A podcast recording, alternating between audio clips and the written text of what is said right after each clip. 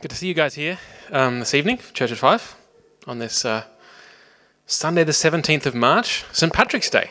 So, yeah, okay. Big, uh, big fans of St. Patrick's Day here. A lot of Irish people here this evening, or not, as the case may be. So, I am. Um, that's a challenging text that we just heard there. I hope um, that it was challenging for you as you listened or as you followed along in your physical Bible or in your app on your phone or your tablet, as Brandon said. Um, it certainly, it certainly challenged me. There's a lot. I think it fits with the um, announcement we saw a few moments ago for the marathon. Because as, as Peter goes through that list of virtues, of spiritual qualities that he enjoins upon all of us as Christians to have, he adds one to the other and they go on and on and on. And it, it can be like a, a real spiritual marathon that he is enjoining on those who read this letter, those who hear this text. So I think it's a challenging word, and there's so much in here for us to discover, and so I'm so keen to jump into this text or dive into it, as the case may be, with you here tonight. Sorry, that's getting a bit old, isn't it? Diving and jumping. So I've entitled, I'm, I'm not usually one for sermon titles. I leave that up to the person on the projector to name these sermons. But I've come up with a, with a title for the message this evening, and that is the title is this How We Grow is How We Know. Basically, that's what we're looking at this evening from this text. How we know, how we grow is how we know. That is to say that it's, it's how we grow actively this is an active text this evening. How we grow actively in our Christian lives, Peter is telling us here, is how we therefore know that our calling as Christians is sure, is really valid, that we really are Christ's disciples, his followers, and that we therefore really will attain to the kingdom. How we grow actively, what, what our lives actually look like as Christians, the spiritual qualities that we grow in. Peter is saying here, that's how we can know that we truly are Christ's disciples, we truly are his followers, and therefore we really will attain to the eternal kingdom, as he finished here in verse 11, of our Lord and Savior, Jesus, Jesus Christ. In Jesus' words in the Gospels, he puts it shortly and succinctly. He says, A good tree brings forth good fruit. It's that fruit, that active growth of the tree, that bringing forth of good fruit, which shows in the end that that tree is good and will not be chopped down and cast into the fire. By their fruit you shall know them. Those are the words of our Savior, the Lord Jesus Christ. And so, for many of us, indeed, I hope for all of us who truly need it, uh, the text that we just read a few moments ago together this evening is like a divine wake up call for us as Christians. At least it was for me uh, this week as I studied it. And therefore, if it is a divine wake up call, if it is God waking us up, sort of shaking us awake to, to look at the current status of our Christian lives, then it's a wake up call that we should heed, that we should listen to.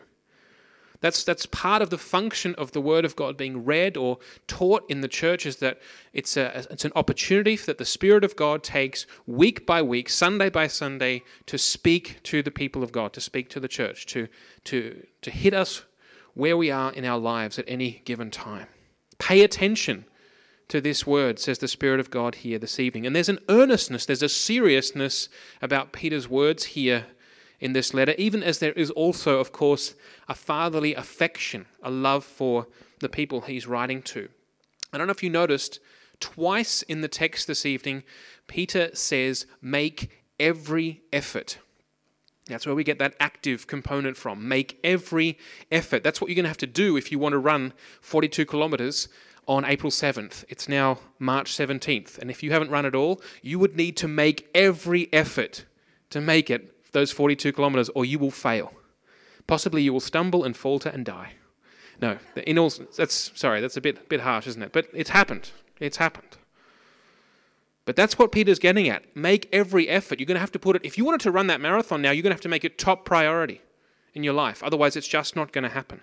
That's just, that is to say, Peter is saying here try as hard as you can.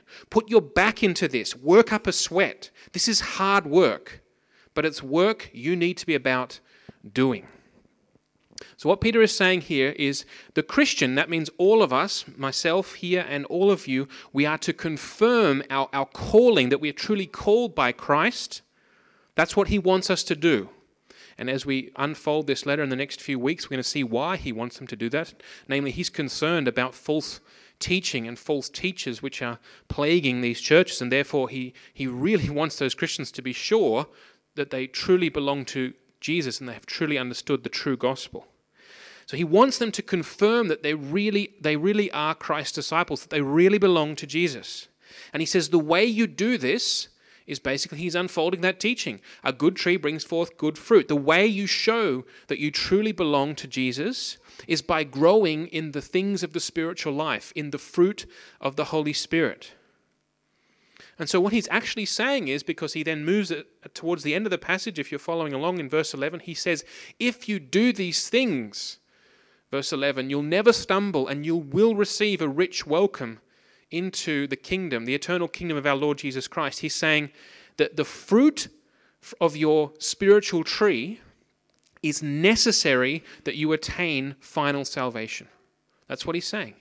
The fruit of your spiritual life is necessary that you attain final salvation. That might that might uh, surprise a number of you the way I've formulated that, but uh, we'll look into it in a few moments few moments' time. Brandon told us last Sunday when we opened up this letter, our, our first sermon on 2 Peter, that this was Peter's second and final letter to the churches in the provinces of Asia, that is today modern Turkey. And this letter came shortly before Peter's death. And indeed, in this letter, he says that he knows that his time is drawing near. Peter knew that the time had come for him to die. And if we remember, he had a prophetic word from the Lord in John 21 that he would have to die for his Savior. And Peter knew now that this time had approached. And in a sense, this is his last testament, the last word that he can send while he's still alive to these churches in order to encourage them, in order to strengthen them. As Brandon said last Sunday, no, he doesn't talk about how the weather is in Rome. He doesn't talk about how the weather in Rome weather is in Rome. He has matters of serious concern to impart to the believers in these churches in the province provinces of Asia. And we'll see, as I said a moment ago, when we get into the second chapter of this uh, letter in a few weeks' time, that what Peter is now concerned about here is false teachers who are destroying the flock, destroying the sheep. You remember a few weeks ago we talked about pastors being shepherds looking after the flock. Again, to use the picture that uh, Jesus uses in the Gospels, Peter is worried about wolves tearing the sheep, tearing the flock apart. And so he writes to strengthen these Christians. He wants to make them strong. He wants to make these churches strong. These instructions in this letter are almost like a, a, vaccine, a vaccine. I think that's how you say it a vaccine to keep them strong to protect them. Peter wants them to stay the course, to finish that marathon, the race of the Christian life, not to stumble, not to falter, not to fall away from the true path. Peter wants them to attain the eternal kingdom of God. He wants them to inherit eternal life. He wants them to go into the new heavens and the new earth, which he'll unfold in chapter 3 of this letter. He doesn't want them to make a shipwreck of their faith not to finish the race. And therefore, that's why that's where the strength for this command comes from. Because of the danger, because of the risk, because of the seriousness, you need to make every effort to grow in your active Christian life. Take your faith in Jesus Christ, your commitment to Christ as his follower, and add goodness, and then add knowledge, and then add self control and perseverance. That's what he's commanding the Christians in these churches. And before we look at our the verses for this evening, we're going through verse from um, through verses five through eleven. We have to get a misunderstanding out of the way, and that's why uh, Brandon read to us tonight from verse three. So he included verses three and four, which we looked at last week. And I think it's crucial that we do this, otherwise, that we get this misunderstanding out of the way. Otherwise, there's a risk of our misunderstanding Peter's command here this evening.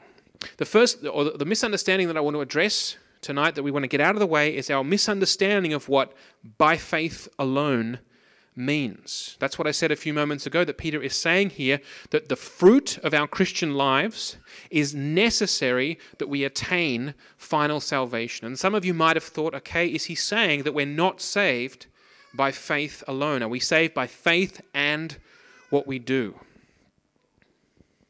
When I read, or when I read this week verses 5 through 11, where we are told to add this and this and this to our faith, um, I think we, at least that was the way I, my tendency is to, is to react to this text by ignoring it, by, by reading it and taking it on board, but not really hearing it in its full strength or emphasis.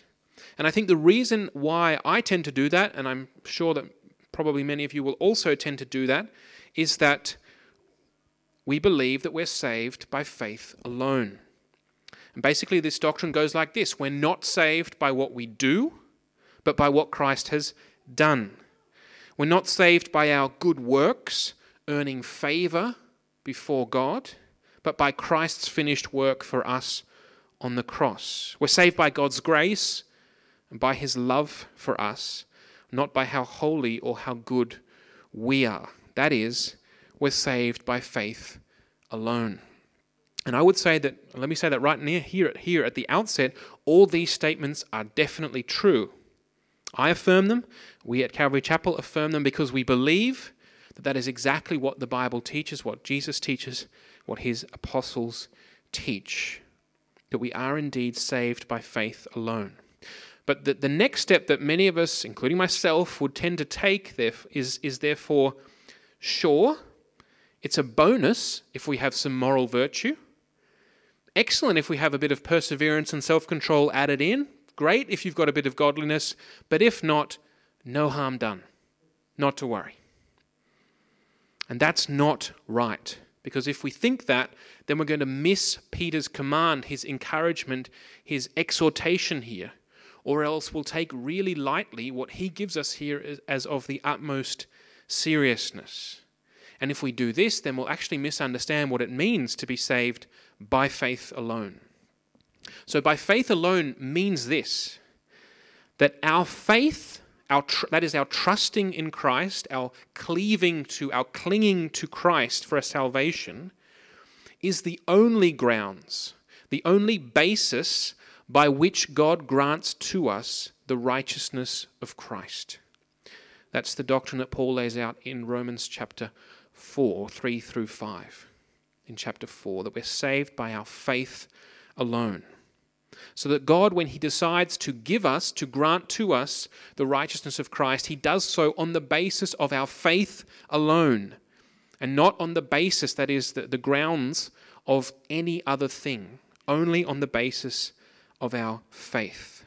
He counts us righteous in Christ because we place our trust in Christ. That was Abraham's faith, that was Paul's faith, and that is our faith not on the basis of anything we do. And that, I want to just pause here for a moment and say, that is the astounding, glorious joy and hope of the good news of the gospel for the most wretched of all of us sinners. Christ's righteousness is enough. Christ's righteousness is truly enough. It doesn't come down to anything we do or, or have done. Place your faith, simply place your faith in Christ, and you are washed clean. And if you haven't been washed clean, if you haven't placed your trust in, in Christ, then let me appeal to you tonight on the basis of this true doctrine of the gospel to do so, to be washed clean of your sins tonight. But then we need to ask the question what kind of faith is this? What kind of faith is this that God looks at in order to grant us the righteousness of Christ? And the Bible tells us that there is living faith and there is dead faith, which in reality is no faith at all. And when we, we went through the book of James here at Church at Five here on a Sunday evening, and what we saw what James says that faith without works is dead. That is, what does that mean? Faith shows itself to be alive, to be visible, to be real by working itself out visibly in our lives, tangibly. It's not that by doing works, by doing good things, we therefore make our faith real. Rather, by by the, the outworking of the Spirit, by the outworking of that living water which we've received by faith, we show that we truly have that faith, that we truly are relying on Christ, trusting in Him. So we are saved by faith alone, but, as the Reformers said, but we are saved by a faith which isn't alone. That faith is the only grounds for our salvation, but it isn't alone because it, it it's like that faith is alive. It brings things, brings forth spiritual life in our lives. It's accompanied by virtue, by doing good. Otherwise, it's dead. And it isn't faith, no matter what we claim. So we need to get that misunderstanding out of the way. And that's why it's crucial for us to read verses 3 and 4 before we come to the strength of Peter's exhortation to make every effort in verse 5. Why? Because, because in verse 3 and 4, we see what God has already done for us. That's the foundation. I'll read them to you again very briefly. God or Christ's divine power has given us, this is such a fantastic promise, everything we need for a godly life through our knowledge of Him who called us by His own glory and goodness. So, through these, through His glory and goodness, He has given us His very great and precious promises, so that through them, namely through His promises, we might participate, share in the divine nature, share in fellowship with the, tri- with the triune God. And it's by these promises that we've escaped the corruption in the world caused by evil desires. I think that's, that's an awesome statement, verse 3. I want to emphasize it again. It's Christ's divine power that has given us everything we need for life and goodness. Christ is for us with his divine power. And these things have been given to us because we know Jesus Christ. So this is not our own effort. This is not our own good works to earn this from God or to earn his favor. This is Christ is all for us. He's given us everything we need. That's the foundation and he's given it on the basis of his glory and excellence, his achievement as savior.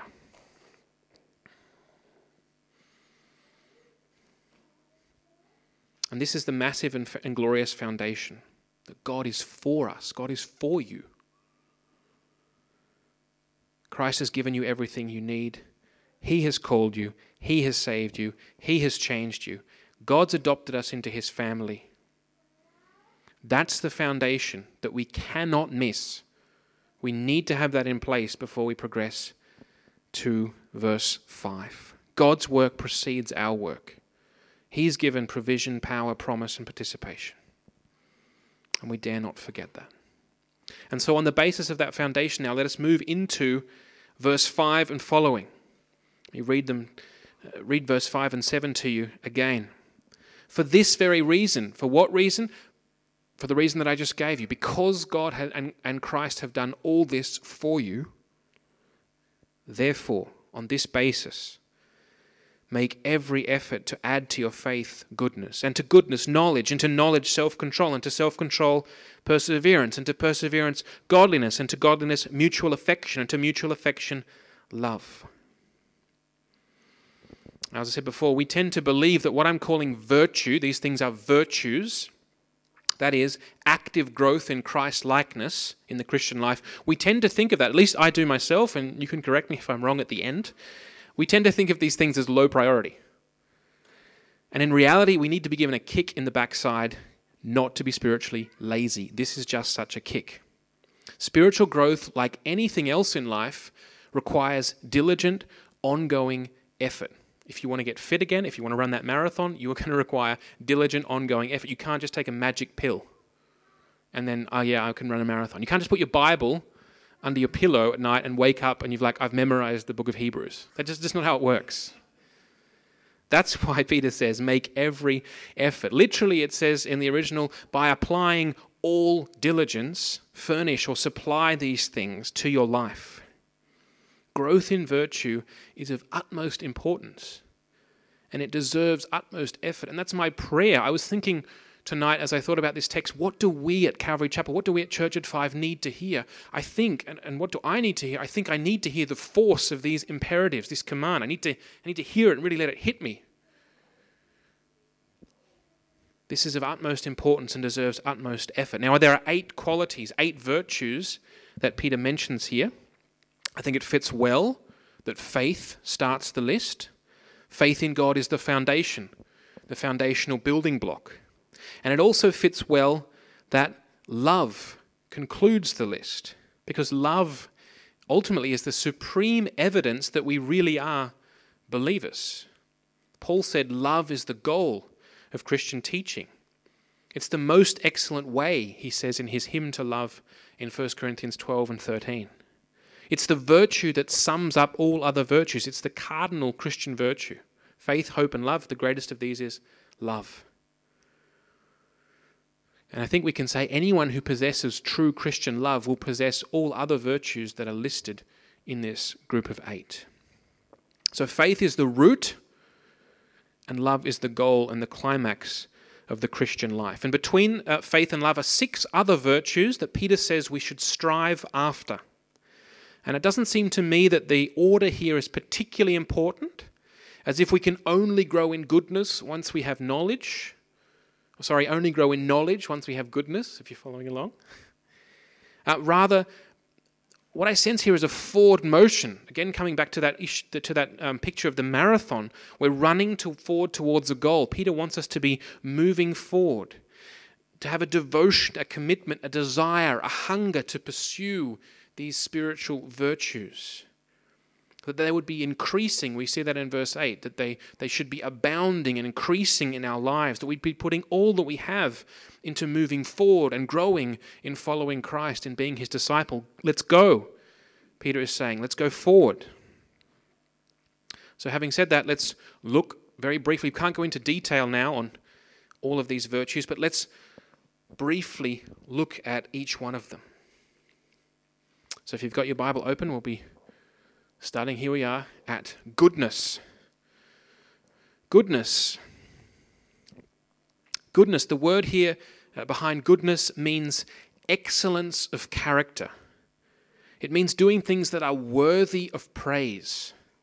All of these words, obviously, in Greek, in the original, so they have meanings going back beyond uh, their use in the Bible, back to uh, ancient Greek culture as well. Basically, goodness is, is the idea here is to bring the finest character, bring integrity to your commitment to Christ, to your faith in Christ as his follow, as his follower. Bring the finest character and integrity to your commitment to Christ. Bring excellence of character, moral virtue, things that are worthy of praise, civic virtue, things that are good for the common good. Sorry, things that are of benefit to the common good. That's what Peter wants us to strive after. And then he says, knowledge. Knowledge that is comprehension, understanding of things, the deep things of God. I just want to encourage us here we shouldn't be afraid of theology, that is, the word about God, or the, the doctrine or the teaching of God. We shouldn't be afraid of the deep things. The Bible says, yes, there are some things which are a mystery, but everything else is given to you and your children. That's what it says in Deuteronomy. And we should, in some sense, be ashamed if we've been long in Christ's school as his follower and we've learnt very little about who God is. Peter is saying, strive to comprehend and know God. Love the Lord your God with all your mind. Then self control. Self control is the restraint of one's own emotions, impulses, and desires. I found here in the dictionary, in the, the Greek dictionary here, this excellent sentence. I, I find it really brings it to a point. Self control is being able to refuse what your body wants to do. You're going to need that if you're going to run that marathon. Your body wants to eat that cake, and you have to say no. Now, that's a relatively light-hearted uh, example there. Well, perhaps perhaps lighthearted for some, not for others. But self control, being able to refuse what your body wants to do, being able to restrain your own emotions, impulses, and desires to bring them under control in a healthy way. This is the same word used in Galatians 5 for one of the fruits of the Spirit self control. Perseverance is the next one.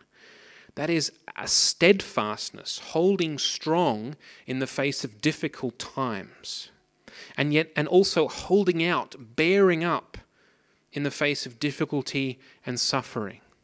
Not falling to pieces, not falling apart, not losing sight of the goal, pressing on. And this is, this is so crucial for the real Christian life.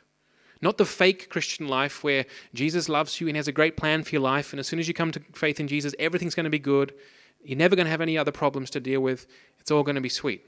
That's the fake Christian life. The real Christian life is if you would be my disciple, take up your cross daily and follow me. Be prepared to die. That's where we're going. We're going to Jerusalem. I'm going to die. Are you willing to die with me?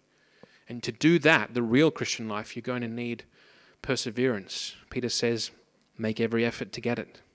Make every effort to get it. It's the virtue needed to stand firm in your commitment to Jesus over the long haul.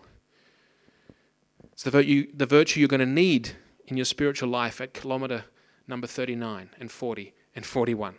It's getting pretty tired. You're getting pretty tired at that, at that distance.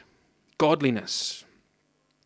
Godliness here is, is a reverent awe and respect and fear of God in all of life. It's that you desire devotion, you desire right worship. Your, your heart, when you come into a church, is you desire that God be honored, that the, that the, the songs of praise or, or the readings would be honorable to God, that, um, that the teaching of His word would not be, um, would not be shallow and disrespectful, but would be honorable because you, you have this, this sense of awe about who God is and, who, and, what his char- and what his character is like. That it wounds you when you hear in the public square God's name slandered, his name abused. This is godliness, a reverent fear and awe and respect for God in all of life. And then brotherly kindness. The word there in Greek is, of course, Philadelphia, a love for the brothers and sisters. This originally meant, obviously, love for your own family members, your blood relations, those who were siblings in your own family.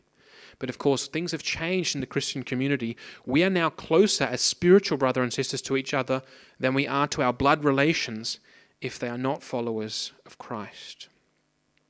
So, Peter is saying here we need to have that true love for each other as sisters and brothers in Christ. And finally, love agape. An esteem, an affection, a regard for others, universal in scope. This is not just focused on those in the church with us. It expects it's, a, it's love is something that expects nothing in return. That esteems and has affection and regard for all others. I like how one commentator here uh, on this passage he puts it this way. And I think this is a, a very good reminder, certainly for myself. The important point to keep in mind here, he says, is that love is a virtue, not an emotion. Christians are not encouraged to feel warm and fuzzy about each other, or even to like one another. They're instructed to act lovingly towards one another. And thus, Paul's description of love in the hymn in 1 Corinthians 13 speaks about what love does and how it acts and not how it feels. Love is a virtue, not just an emotion. It's these qualities, these eight qualities that we've just uh, looked at now, they are the mark of true Christian discipleship. These are the good fruits that a good tree brings forth in order to show that it really is a good tree. We think of Psalm 1, uh, a great psalm, that picture of the tree planted by the stream which yields fruit in season. That kind of person, that kind of Christian, is the person who abounds in these Christian virtues. Now, I grew up in Australia, as you might be able to hear from my outrageous accent. I grew up on the Pacific coast, and uh, we'd often be at the beach in all the hol- in all school holidays, vacation time. We'd be playing, you know, in the rock pools with deadly animals. You know what we did as kids. No. But when you go swimming at the beach in Australia, at least, and I'm sure this is uh, similar in uh, many other parts of the world, we have what are called we call them rips. A rip in a, at an Australian beach is a strong undercurrent, so under the surface level of the waves. Kai can confirm this can confirm this. Yes, they have these in Adelaide too, apparently. And uh, these strong undercurrents, they're often parallel to the beach, or they might be diagonal. They might pull you away from the beach. So you'd be there at the beach and you'd be body surfing or body boarding, and then after half an hour, you might look up and see that you were 200, 300, 400 meters further down the beach from when you came into the water. You could feel, sometimes, you could feel the tug of this undercurrent, this rip, pulling you down the beach or pulling you further out toward the point. And I think this is a really good image and a good lesson for us in the spiritual life. There's no unaffected mere treading of water in the spiritual life, just staying in one spot. You're either progressing forwards along this marathon of Christian virtue, making every effort, or else you're going to be being pulled away. You're going to be backsliding. This isn't a vacuum. And so, the, the, real, the real question that I've asked myself this week in, in regard to some of these virtues, and that I want to ask you now is what am I pursuing? Or ask yourself this question what am I pursuing?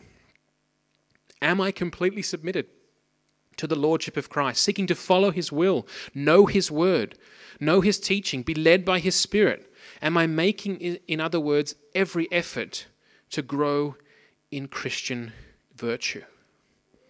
Because you see, growing in these things this is not a boring, optional side track, additional bonus course that you can do. This is really what it is key to an effective and fruitful Christian life. This is the key to an effective and fruitful Christian life, which is what we all want. I can't imagine there'd be anyone here who says, I don't want an effective and fruitful Christian life. I want to be ineffective and unproductive. We'd all say that, but what do our lives actually look like when we go home uh, on a Sunday evening and, and live out the week on a Monday? I know so often I really needed a reminder. I can really use a reminder on Monday morning hey, Sam, you want an effective and fruitful Christian life, so get up and get going. And that's what we see here in verse 8 and in, then in verse 9. Let me read to you verse 8 again. If you possess these qualities in increasing measure, that is, they're growing, they're abounding, they'll keep you from being ineffective and unproductive. The original in the Greek there is unfruitful, in your knowledge of our Lord Jesus Christ. So growing in, increasing in, abounding these in these things, that's the key to an effective and fruitful Christian life. It's that simple, if you will. This is the key to an effective and fruitful Christian life. And an effective and fruitful Christian life is a life characterized by satisfaction in Christ, by joy in salvation. David speaks David in the Old Testament speaks about restore unto me the joy of my salvation. It's characterized by a clean conscience. There's no need to worry or, or, or be concerned before God. And therefore, these things lead to a powerful witness a powerful witness, and a sure Christian authority. Satan hates it when we don't Satan hates it when we have a clean conscience, when we have satisfaction in Christ, when we have joy in our in our salvation. Because he knows if we have, if we have those things, then we are really powerful in our testimony and witness to those around us in our lives. And we have a, when we, we speak and act with a certain spiritual authority. That witness is broken and that authority is broken when, as we come here to verse 9, when we don't have these, we become nearsighted and blind, and we forget the basic foundation of our Christian life, namely that we've been cleansed from our past sins. So, again, possessing these virtues is what effective discipleship and spiritual growth looks like. And again, the question is don't we all desire to be effective in our discipleship and spiritual growth. So let me press this point home now. This is the key to an effective and fruitful spiritual life for Christ. We need to recognize at this point that it's by Christ's divine power, again, coming back to that foundation, that promise, all things have been given to us that we need to live a life pleasing to God. They've all been given to us. They're not things we do in and of ourselves in order to earn that favor before God. Everything we need to live a life pleasing to God has been given to us out of God's grace. And so, in the strength and in the power of that promise, let's go forward.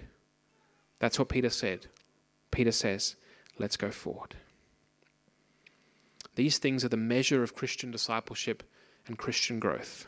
So, to come back to my cool title for the message tonight, How We Grow is How We Know. Again, Peter says here if we don't have these things, it means we're blind and short sighted. We actually begin to lose sight of spiritual reality. We've forgotten a whole lot of things, including the basics of our Christian life, that we've been washed clean of past sin. There's something seriously wrong. This cleansing here refers to, in verse 9, if you're following along, oh, no.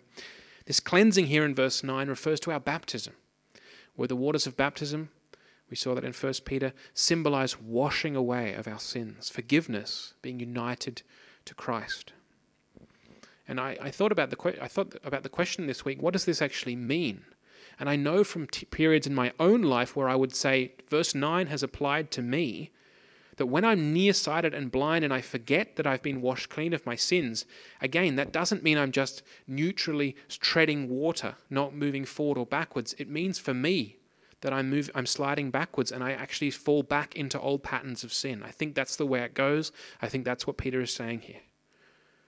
If we forget these things, if we don't have these things, we grow forgetful and we slide back into old patterns of sin because we no longer value the, the preciousness of having our sins forgiven, of being washed clean, of being adopted as sons and daughters into the family of God, washed clean by the blood of Christ, and, and, and um, treasuring these things is what leads us into worship of our God. So if this is you, I can only warn you this rip, drawing you back, it will take you out to sea and it could well drown you. That's what Peter says here. But the greatest spiritual resource and power that I can offer you tonight is simply the gospel itself. That Jesus Christ is merciful and gracious, and he offers to forgive you all your sin, to give you a fresh start, a clean slate, a new desire for him and for the spiritual life. And so, again, now in verse 10, the second appeal Peter says, using the same words almost that he used back in verse 5, because of this, make every effort to make your calling and election sure. Peter wants us, Peter wants you as Christians to have confidence that your faith is real, that you really are Christ's disciples, that you truly belong to Him, that you are His beloved sheep, that you're good trees bearing good fruit. And from this text, we draw the truth that this is possible. It is possible to have assurance. It's possible to have this confidence, and what a difference this confidence and assurance makes to our Christian life, to our testimony, to our witness, to our spiritual authority. And again, the way we do that, he says here in verse 10, is by if you do these things, that is, if we pursue spiritual growth, if we pursue these virtues, if we give all diligence to pursuing these things um, that Peter has given to us, that's how we have assurance. That's how we have confidence that we truly belong to Christ. And as we then live out the Christian life, we're confirming to each other and to ourselves we're really called by Christ. We're really the elect of God. We're really his disciples. And he says here again if we do these things, if we make this our priority, then we'll never stumble. This is the way to be sure that you will come to the end of that marathon, that you will attain to the kingdom. You'll never stumble if you do these things. This is the key to the life of effective discipleship and spiritual growth and you will never stumble. That doesn't mean that you'll never go through hard times or that you won't be confronted by difficulty or persecution. That's not what Peter means, but he means you will never falter on the spiritual journey, on the spiritual path. this is the sure way, indeed the only way, to attain finally the eternal kingdom of our Lord and Saviour, Jesus Christ. And it's interesting here, the words are the same here in Greek. In verse 5, when he says, You make every effort to add, that word behind add, add knowledge to your faith or add goodness to your faith. And the word here, receive. You will receive a rich welcome into the kingdom. They're the same word. And Peter's using the word play here to show us if we, based on the precious promises of Christ that we looked at last week, if we therefore make every effort to add these things to our faith, then God will add to us a rich welcome into the eternal kingdom of Jesus Christ. Again, how we grow is how we know, how we have confidence, how we have assurance that we truly belong. So I said uh, earlier, I'd like to call the, the band now, come back up. I thought about it this week, I prayed about it, and I think many of us need, and certainly I include myself in that, we need to hear the force of this imperative. I think we all too often, which is, it's, it's great that we are so grounded in being saved by faith alone. And we are not we we don't for a moment want to give that up. But we want to make sure that we understand that rightly. We're saved by faith alone, but not by a faith which is alone. True faith, living faith, like the tree that bears good fruit, good fruit, will be visible in our lives. And that's what Peter is inviting and enjoining on us tonight. And so I, I, I believe that that's God's word for this church this evening to hear the force of this text, to understand this is of true importance, this is of decisive importance. What are you putting your utmost effort into? Are you making every, every effort in your spiritual life, applying all diligence to do these things? We don't just become automatically more virtuous as if God kind of intravenously infused goodness into us. Just like anything else, we have to use the gifts we've been given by God to make plans and expend effort. So I just want to encourage you um, tonight uh, with words from John's Gospel, uh, chapter 15, that I thought of just before the service. If you remember John's Gospel, chapter 15, uh, Jesus says there to his disciples, he talks about himself as the true vine. Jesus says, I am the true vine. And he says then to his disciples, he says, Without me, you can do nothing. That's true. That's true. But he says, If you remain in me, if you remain in me, if you remain connected to me, you will bear much fruit. That's the key for us. We want to remain in our Savior, Jesus Christ, and we will see that we will bear much fruit. We will see us grow in these virtues. Let me pray now to conclude. Lord Jesus, as we come to the end of the message tonight and we want to worship you again in song, I, I want to draw us into worship by thanking you for your gracious provision, that you have given us all things, everything we need to live the life that you desire. You have not left us without anything, without anything that we need in any situation. You have given us everything we need. We've, you've given us that by your divine power. And you've given us your precious promises that we can build our lives on you, trusting you, casting ourselves onto you, and having faith in you. And you desire that we would have this assurance, that we would have this confidence, that we would know that we truly belong to you.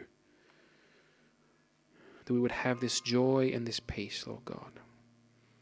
I thank you that this text reveals how powerful you are, how merciful you are, how loving you are, how gracious you are. And I thank you that you have washed us clean of all our sins, that you have given us new life, and that you have effectively called us to inherit your kingdom. And so I pray now as we stand to sing these last songs that your Spirit would minister to us now in this time of worship, confirming us, challenging us, comforting us where we need it, Lord God.